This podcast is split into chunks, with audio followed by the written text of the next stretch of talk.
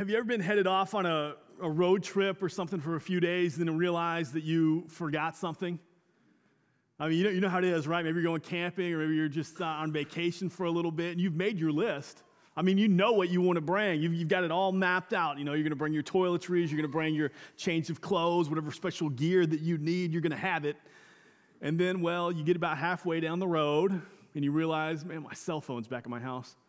Or you get to the campsite and it's like, oh, I forgot the lighter, forgot the matches. And you're thinking to yourself, how in the world did I forget that? And your family's looking at you, how in the world did you forget that? You know, we've all been there.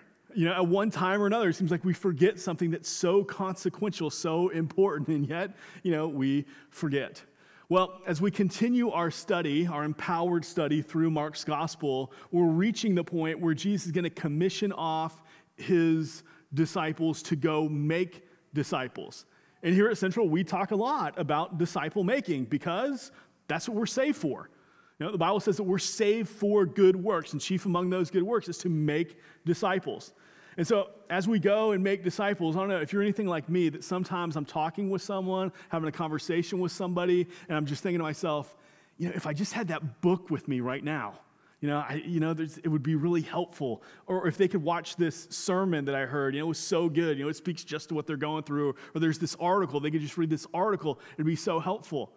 Well, Jesus actually gives his disciples a list of everything they need to bring with them as they go. And shockingly, it's more a list of what not to bring.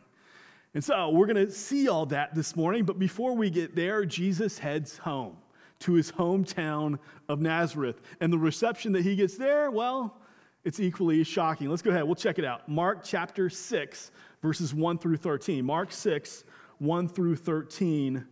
John Mark writes Jesus went away from there and came to his hometown. His disciples followed him. And on the Sabbath, he began to teach in the synagogue, and many who heard him were astonished, saying, Where did this man get these things? What is the wisdom given to him? How are such mighty works being done by his hands? Is not this the carpenter, the son of Mary, and the brother of James and Joseph and Judas and Simon?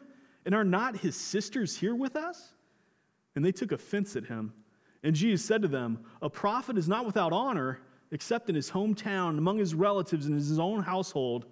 And he could not do mighty work there except that he laid his hands on a few sick people and healed them and he marveled because of their unbelief.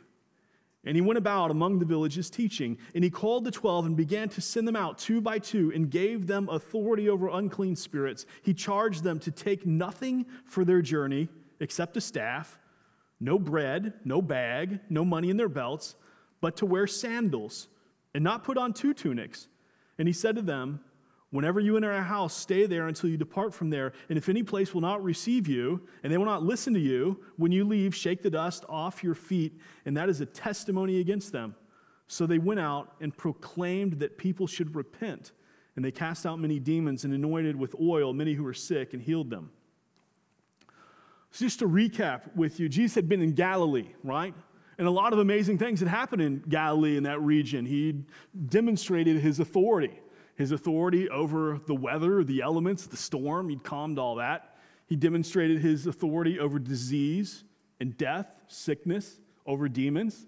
So he's uh, attracted quite, quite a crowd. I mean, when he heads back into Galilee, you know, the crowds are coming out. They can't wait to see him. There and he was wildly successful. Seems like if he wanted just to hang out in Galilee, that he could have attracted more and more and more people. I mean, the crowds could have gotten bigger and bigger, the miracles he was doing, how he was teaching. But Jesus doesn't do that. Mark tells us that he leaves Galilee and he heads back to his hometown of Nazareth. We don't really get the rationale why he decided to go home, but just he decides that now is time to go home. The only clues that we really get about the life and ministry of Jesus is that it seems a lot of times that he's much more content to minister to a small group of people rather than to a big crowd. Perhaps more life change happens there, it seems to be the case. But anyway, he goes home to Nazareth. And when he's going home to Nazareth, you know, you'd expect, right, with everything that's been going on, there'd be like some big like parade, like welcoming him home, and this is gonna be great. Like, here comes Jesus, you know, he's coming back now as this rabbi, this great teacher. You've heard about this stuff he's this is gonna be awesome. But that doesn't happen, does it? No, the only clue that he's not really gonna be welcome like that is because the last time we saw Jesus' family, do you remember what they were saying? They're saying, Jesus needs help. Something's not right, you know, in his mind. You hear what he's teaching, everything. We, we need to go help Jesus. He's unbalanced if he's not insane. And so they think they need to help him. Well, now Jesus is back in Nazareth and he's preaching in the synagogue on the Sabbath. And the people are astonished at his teaching. See, that's the thing about Jesus that, that when you just listen to him, that, that when you just get to know him, that he is captivating, he is astonishing. He's wondrous. He, he draws you in. He captivates the hearts and minds of his people. But here in Nazareth, that captivation, that wonder, that astonishment, well, it quickly shifts to suspicion because they know him. He grew up there, he was their neighbor. And so they're looking around and they're asking the question where does he get all this stuff from? Everything he's saying, where, where does he get this wisdom? Where does he get this power? Where is the source of all this coming from? They're asking the where question. You know, if they'd have only stopped to ask the what question, what does all this mean? Well, it would have actually taken them to the where question. If they'd have asked what this mean, means, well, then they would have understood where it all comes from. The God's the source of everything. Jesus really is the Son of God, but they're not asking that because they're not really so interested in having their curiosities met about who Jesus is. What they really want is their prejudices against Jesus confirmed. That we know him, he's from around here, he can't be all that special. So, what, how, how, how's he doing this? What's going on? And so, this is what they're after. And they're, and we're invited into that conversation, right? We get to hear what they're saying. You're saying, isn't he a carpenter? You know, I mean, we know he's just a carpenter. He, he works with his hands. And now he's saying all this? And isn't he Mary's son? And aren't these his brothers and his sisters? You know, it's interesting that they're saying, isn't he Mary's son? In those days, you would always be known by your father. Didn't matter who you are, it would always be, isn't he Joseph's son? Now, by this time, Joseph has likely died, but there might be something else in that statement as well. Just like, you know, I mean, there are some suspicious like stuff going on about his birth. You know, we can count to nine, and it does the math doesn't seem to add up here. Is, is Jesus a legitimate child of Joseph? I mean, they're almost questioning that. We, we know his story. We, we know there's stuff about him. How could he be this special? We know where he came from. We know who he is. We know his brothers and sisters. We know his family. How can he be this special? See, these people know Jesus, and that's part of the problem here. They know his family background, they know where he came from, they know his hometown. And so they're thinking, nothing that special comes from Nazareth. There's no carpenter who does stuff like this. I mean, Mary and Joseph, it's just blue collar folks here. Who does he think he is? This is what's going on. And it's interesting because in Mark's gospel, what he's doing something, if we can just step back and take a macro view of, of the book here from chapters one through chapter six, Mark has been alternating comments by demons and by people. Okay, I want you to see this. He's, he's going back and forth what the demons are saying about Jesus and what humanity is saying about Jesus. Okay, check this out. Mark 124, the demons say, I know who you are, you're the Holy One of God. In Mark 127, the people are saying, Who is this who teaches with such authority? In Mark 134, the demons, uh, Jesus wouldn't even let them speak. He silences them because he doesn't want demons to testify as to who he is. In Mark 2 7, the religious leaders are saying, Why doesn't Jesus just be quiet? Who does he think he is talking like this, forgiving sins? In Mark 3 11, the demons say, Jesus, you are the Son of God. In Mark 4:41, the disciples are asking, "Who is this? Even the winds and the waves obey him." In Mark 5:7, the demons say, "What do you want with me, Jesus? You're the son of the most high God." And in Mark 6:3 now, the townspeople are saying, "Isn't he a carpenter? Isn't he Mary's son? Aren't these his brothers and his sisters?" See, it's interesting. Mark, he's, he's bringing to our attention and he's begging the question when will humanity realize what demons already recognize? When's humanity going to get that Jesus really is the Son of God? that everything he's saying, everything he's demonstrating about himself is really true. Demons already get that. They recognize it right from the beginning. When will humanity recognize it? And you know what? That question is still around today, isn't it? When will humanity recognize that Jesus really is the Son of God? Because we look around at a dark culture who doesn't get that, right? We don't get it. But you know what? Neither do we a lot of times. Because things in life happen. And sometimes life is hard, sometimes life is difficult, and we fail to see that Jesus is Lord. We fail to see that the good news of the gospel impacts that, that He's still Lord and that He's still good. Everything we just sang this morning, that God, you're good. You're better than anything else. That God, you're Lord. You're Lord over everything. But sometimes we fail to recognize that, don't we? Because we get caught up. The demands of the moment, the circumstances, they get so big, and Jesus seems so small. But the truth is, no matter our circumstances, Jesus is still good. No matter what you're going through in life, Jesus is good. And no matter what you're going through in life, Jesus is Lord of that. He's Lord over that situation. He can work. And sometimes I think the culture doesn't recognize it because we don't always recognize it. We don't always live that way. And if we are supposed to demonstrate this to a watching world, and yet, well, sometimes circumstances get too big for us, well, it makes it that much harder for them to realize. But anyway, this, this is where they're at in Nazareth. We do have one cultural advantage, though, at least one, compared to the people in those days. We have this uh, bias in America of the American dream. It's a good bias, right? It's this idea that anybody can go, it doesn't matter where you come from, that you can pull yourself up by your bootstraps and you can come, become somebody. You can escape abject poverty, you can climb the ladder of success, and you can amount to something. Well, in Nazareth, that's not the idea. In those days, it's like whatever class you were born into, that's where you stay. So the fellow Nazarenes, they're looking at Jesus like, we know where you come from. You come from right here in these neck of the woods. Nothing good comes from Nazareth. Not, not people like this, not these learned, skilled rabbis, not miracle workers. Like, we know who you are, and you don't just get to climb out of this. And so there's this difference here. And Mark, he's not helping the situation because he could have, like Matthew and Luke did, he could have traced Jesus' genealogy and he could have let his readers know hey, Jesus really is somebody. I mean, we can trace his lineage back to King David. I mean, yeah, he's got royal lineage here. He's somebody. Mark doesn't do that. In fact, Mark almost seems to accentuate the humility of Jesus, his humanity. And it's his humanity that is blocking the people from recognizing Jesus' deity, that he is God. You know, over the years, we've tried to help that out a little bit. And so perhaps you've heard people say something like, you know, Jesus was a carpenter, and you, can you imagine the type of carpenter that he was? I mean, the type of stonemason that he was? I mean, he was probably putting out the finest stuff of the day. I mean, the stuff that Jesus would have produced, it would have been the very, very best. And if he needed to make tables, chairs, whatever it is, you know, snap of the finger, boom, it's done, and it's the very best. Or, you know, Jesus, I mean, growing up, can you imagine the kind of kid that he was? I mean, he'd have been valedictorian of his class, captain, whatever sports team. I mean, he'd have been the very, very best at whatever he did. See, we like to romanticize Jesus' childhood. That's stuff of the Apocrypha.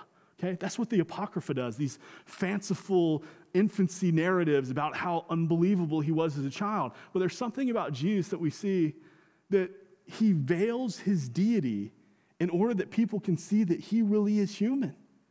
He veils his deity in order to demonstrate his humanity. And the fact that he has veiled his deity is the very reason why now the people in Nazareth can't understand his deity because he's highlighted his humanity. And so they're having a hard time because they say, We know you. We know you're human. We know you're just like us. We know your family. And people from here, they don't become people like that. And as this is going on, Jesus has his disciples with him, and you can imagine they're watching. And they're watching, and I, I assume there's some lessons that they're learning there. That sometimes rejection takes place even in places that you'd least expect it. Sometimes you experience what seems to us as failure, even in places that you thought, man, this is going to be great. This is what's happening here. I mean, can you imagine we're coming in Jesus' hometown? They're going to love him, it's going to be great. but it's failure, it's rejection. They're offended by Jesus. The other thing is that you can't lose your fascination of who Jesus is, even when there's failure all around, even when there's rejection around. Rejection should never dampen your fascination. And the disciples need to learn this lesson because we're entering into a period of Jesus' ministry where rejection is about to become the norm. And so, and they're going to be sent out now. And they need to understand that, hey, when, when the message that you're preaching is rejected, that you don't lose your fascination with who Jesus is, with what he does. And it's a lesson that we need to have and we need to learn as well. Because there's going to be people who, I mean, yeah, Jesus' word, that's, that's good, you know, but, you know, let's just kind of take it in moderation here. Don't become like a crazy disciple, man. You know, that's, uh, that's tough of the extreme. You know, we, we don't want that. There's going to be people who they just damp it down. You know, if it works for you, that's fine and almost kind of steal your joy uh, and wonder out of who Jesus is and the amazement of his person and what he does and how he, how he uses us. Well, you know, moderation. No. We should be captivated. People who really just see Jesus, they're brought in, and there's a wonder to it all. There's an amazement with who he is. There's a, there's a captivation of who he is. Never let rejection dampen your fascination. Now, Jesus, calls his disciples together, get away, and he begins to commission them off, two by two, to go make disciples. And it's interesting. He gives them a list of what to pack. Here's what you need to bring as you go make disciples. And really, it's a list of what not to bring. You don't really need to bring much. Bring a staff, bring some sandals, and go. No money, no bag, no food, no housing, nothing like that. Just not even a change of clothes. Just go. I mean, can you imagine this morning if, you know, we all just stood, all right, we're going to make disciples this next week.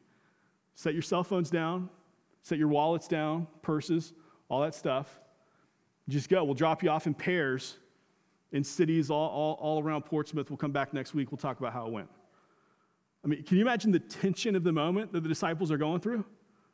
I mean, can you imagine if we sent off missionaries that way?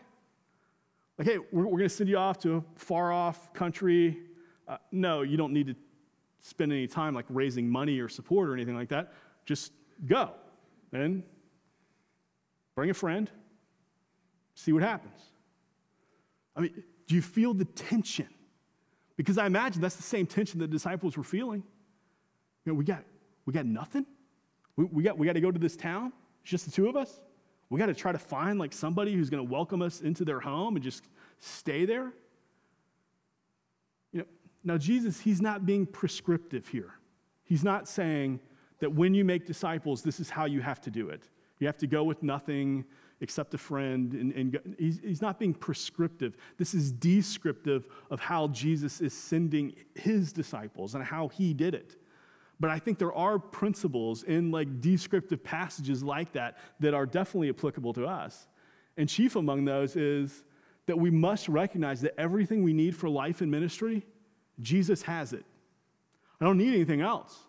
If I want to be effective for life and ministry, Jesus has it all. So, really, I just need to know Him. I need to know Him really well. I need to be enamored with Him. I need to, I need to know His Word and what He teaches and who He is. Because if I can explain him to people, if I can introduce people to Jesus as we meet him in the scripture, people will be captivated by him. They'll love him. They'll want to know him because he is magnetic. He is this winsome. He gives joy in all circumstances. If I can introduce people to this Jesus, he has everything you need for life and ministry. Those other books and articles and sermons, they can be helpful, sure but they're not necessary. The only thing that's really necessary is a deep knowledge relationship with Jesus. And so it's a devotion to Him. And because you're devoted to Him, well, then you're devoted to the task that He gives, mainly making disciples. I'm devoted to Him, so now I'm devoted to the task that He's given me because I want to be about Jesus' work. Now, if you're not devoted to Him, generally you're devoted to self. And okay, what makes me feel good? And you know, what would be good for me? And that's how we typically think. What's going to be best for me? And so, but the life of a disciple maker is Jesus above all else, above worldly comforts, pleasures, things like this. Not that they're bad, they just pale in comparison to relationship with Jesus. And Jesus, he commissions his disciples to serve people, to meet needs, meet spiritual needs. Yes, they're preaching this message of repentance, which is right alignment with Jesus. Okay, so they're preaching a message of being rightly aligned with Jesus. But they're doing more than just a spiritual message, right? They're healing people. They're, they're casting out demons. They're meeting physical needs as well. Sometimes in the church, we can go to one extreme or the other. We can focus simply on spiritual needs, right? Neglecting all else. I just really want to be sure that you know Jesus Christ, your personal Lord and Savior. Okay, good, done. We're, we're good. And we can focus on that extreme, or we can be on the other extreme where you know, if I just go and do a bunch of benevolent things and good works and all this kind of stuff, feed the hungry, clothe the naked, you know, I'm good. I'm, I'm, I'm, Jesus does it both, and he commissions his disciples to do both. They're both important. Meet spiritual needs, absolutely. Meet physical needs, yes. It's both. Why? Because Jesus loves the whole person. He loves your soul, he loves your body, he loves everything about you. You know, he cares about the very hairs on your head. He's numbered them all. He, he cares about the details of your life that seem so insignificant that you're like, Jesus couldn't possibly care about that. Yeah, he cares. He cares about stuff that you don't even care about yourself, that you don't even know about yourself. He knows, and he cares. And because he knows and cares so deeply, so his followers then should love people in the same way. And really, that's what we're seeing that discipleship is an extension of the ministry of Jesus. Discipleship is an extension of Christ's work in the world. That's what we do, right? We go with the authority of Jesus, we preach the message that Jesus taught, and we do the works that he's done. And so we learn what his disciples, what he's teaching his disciples, he's creating this tension so that they'll learn I've got everything you need. I've got everything you need. Money, food, I'll provide. I'll take care of it. Housing, we'll make sure that's covered. I've got it all. You just trust me. What are you going to say? What I've told you. What are you going to do? What you've seen me do. This is how it works. At the same time, you got to be ready. There's going to be rejection. And there's going to be times sometimes when you got to shake the dust off your feet as a testimony against those people that you're talking to and just move on to the next town because they're not listening. More than just not listening, they're rejecting. They don't want anything to do with it. And so you got to leave. And in that rejection, in that uh, failure, as it seems in the moment, we don't want to lose our fascination, right? And so one of the instructions Jesus gives, he sends them in pairs. Don't do this thing alone. Making disciples is hard work. It's not easy. There is going to be failure, there is going to be rejection, it is going to be hard. You're going to need someone to bounce ideas off of, to encourage you as you're getting down. Or when you think, you know, I can't do this. I'm not made for, how am I going to make a disciple? You know, no one really ever did it for me. What am I going to do? You need that somebody with you who can just speak God's truth to you and encourage you through his word and through his gospel. No, Jesus chooses to use you. Not because he needs you, but because he loves you. And so he invites you into the work that he's doing. And so it's a good idea to have somebody with you. You see, all this is so empowering. Everything, everything Jesus is saying to these is so empowering. It's the same thing to us. I mean, it's empowering. We're not people who just go out like hat in hand, begging, hoping, oh, just please, like, have a good response to what I'm telling you. No, we go out empowered by the power of Jesus with authority to proclaim this message. It's the same message he preached. And so there's a joy to it all, there's a winsomeness to it all, there's an attractiveness to it all. That when we rightly understand Jesus, man, this is what a privilege, what an honor. This isn't some like obligation or, you know, I mean, awkward, maybe, but it's, it's wonderful. Well, we see this wonderful scene, and then it quickly shifts. I want you to see where Mark takes it, verses 14 through 29. King Herod heard what was going on, for Jesus' name had become known. Some said John the Baptist has been raised from the dead. That is why these miraculous powers are at work in him. But others said he is Elijah, and others said he is a prophet, like one of the prophets of old. But when Herod heard of it, he said, John, whom I beheaded, has been raised. For it was Herod who had sent and seized John and bound him in prison for the sake of Herodias, his brother Philip's wife, because he had married her. For John had been saying to Herod, It is not lawful for you to have your brother's wife. And Herodias had a grudge against him and wanted to put him to death, but she could not. For Herod feared John, knowing that he was a righteous and holy man, and he kept him safe. When he heard him, he was greatly perplexed, and yet he heard him gladly. But an opportunity came when Herod, on his birthday, gave a banquet for his nobles and military commanders and the leading men of Galilee. For when Herodias' daughter came in and danced, she pleased Herod and his guests. And the king said to the girl, Ask me for whatever you wish, and I'll give it to you. And he vowed to her, Whatever you ask me, I will give you up to half my kingdom. And she went out and said to her mother, For what should I ask? And she said, The head of John the Baptist. And she came in immediately with haste to the king and asked, saying, I want you to give me at once the head of John the Baptist on a platter. And the king was exceedingly sorry, but because of his oaths and his guests, he did not want to break his word to her. And immediately the king sent an executioner with orders to bring John's head. He went and beheaded him in the prison and brought his head on a platter and gave it to the girl, and the girl gave it to her mother. When his disciples heard of it, they came and took his body and laid it in a tomb. You know, when, when you read it, as you're reading through, the scenes seem almost unrelated, don't they? I mean, you get this one just exciting scene. Jesus, we've reached that point where his ministry is now multiplying. He's sending off his, commissioning off his disciples. And then the very next line, we begin reading about John's death. It almost feels like Mark is throwing cold water on the whole situation. But I think there's something that Mark has in mind that, that his readers need to understand that we need to get, and that is we're commissioned off to a dangerous world. Yeah, yeah, sometimes it's just like indifference and offense, like you see in Nazareth, but sometimes it's a whole lot more perilous than that. And all the disciples would realize that.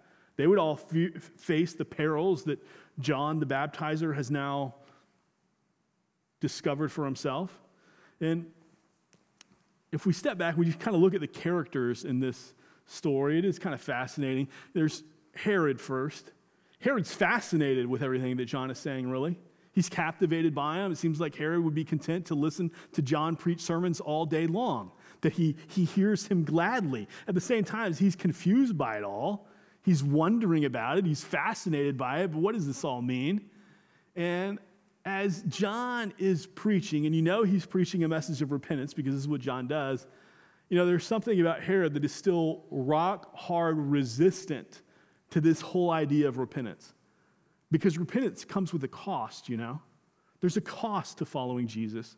And for Herod, the cost would be he'd have to give up his power, the way he's abusing his power, his dancing parties, He'd have to give up his illegitimate wife that he's taken for himself. There's, there's things that he would have to give up. And for Herod, the cost is too great. I can't give up those things. And so, you know, I'm happy to listen to John, happy to hear what he's saying. He's, he's fascinating. I realize he's righteous, good, noble man. But to really follow through and to take any step, no, that's too much. And then there's Herodias. She's not like Herod. No, she doesn't even want to listen to John the Baptizer. She hates John the Baptizer because the only thing she cares about is herself, right? How much power can she obtain? How can she get ahead? So she'll get rid of her husband, she'll marry his brother, just anything to, to grab a hold of power. She'll send her daughter out for these men to do some kind of dancing party. Whatever it takes, she'll do because she just wants to get ahead. And she knows in order to get ahead, she's got to get John quiet because maybe one day Herod will listen. And so here's the opportunity. Her daughter dances for her stepdad, all the military commanders. She pleases them. Herod says, What do you want? And she goes back to her mom. Mom, what should I ask for? See, there's Herodias' daughter too. She's one who can be manipulated. She just wants to please her mom, wants to make her happy. What should I do? Her mom says, Ask for John, the baptizer's head, on a platter. So that's what she does. That's what she asks for. Herod doesn't want to do it, but he feels like he's trapped. He's boxed in. He can't go back on his word now. So it happens. You know, if Herodias were here and we were to ask her, like, hey, Herodias, if you were to, like, as you're parenting your daughter, would you ever want to teach her to be conniving? Would you want to teach her to be, like, flirtatious? Would you, would you want to teach her to be murderous? No, would you, would you want to teach her these things? I'm sure she'd say, well, no. But her actions have taught her all that, haven't they? I mean, just by what she's done, she's taught her daughter, I'll sacrifice you. I'll sacrifice your integrity. I'll sacrifice your values. I'll sacrifice whatever it takes. I just want to get ahead. Life is just about you. You know, children are resilient, they can overcome bad parenting. But oftentimes, it results in shattered lives, broken people. And what Mark is pointing out is this is the world we're sent to. This is the world the disciples are sent to. This is the world we're sent to. There's a lot of brokenness, there's a lot of hurt, there's a lot of shattered lives, there's a lot of pain. And there's people like Herod who will be fascinated, but will never really take the step. They'll be intrigued, they'll listen, but that's as far as it'll ever go. There's people like Herodias who will just reject. There's people like Herodias' daughter, they'll, they'll try to please people, whatever, be easily manipulated. But the point is, it's dangerous out there. And you're going to face rejection, you're going to face failure, things that look like failure to us. And what the disciples need to know and what we need to know is we make disciples even when it's dangerous, even in the face of danger, make disciples. Because there is a silver lining in this whole episode. And that is when you have John the Baptizer, you have one disciple maker, right? You have one guy who's out there faithfully trying to make disciples of Jesus. Now, you have 12.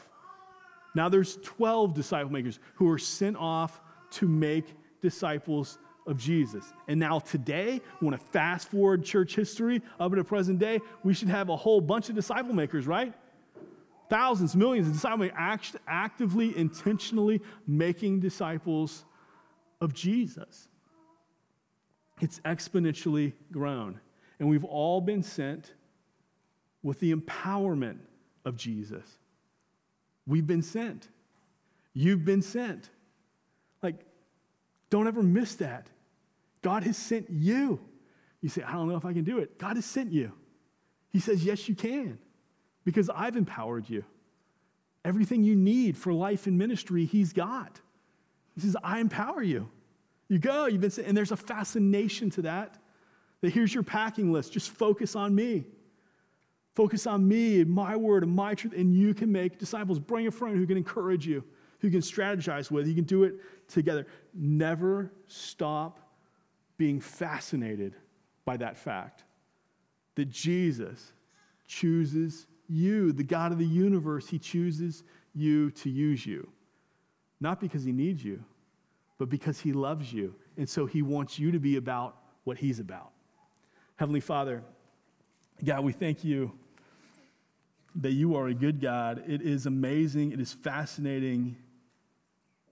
It blows our mind that you would choose us to make disciples of your Son. God, because we know ourselves. We know our shortcomings, we know our deficiencies. We know the tension that we face in our own heart at times. But God, help us to move our focus beyond all that and simply on who you say we are and how the good news of the gospel impacts our lives each and every moment of each and every day. We need your help to that end. So we ask this by the power of your Holy Spirit and the grace of your Son, Jesus Christ. Amen.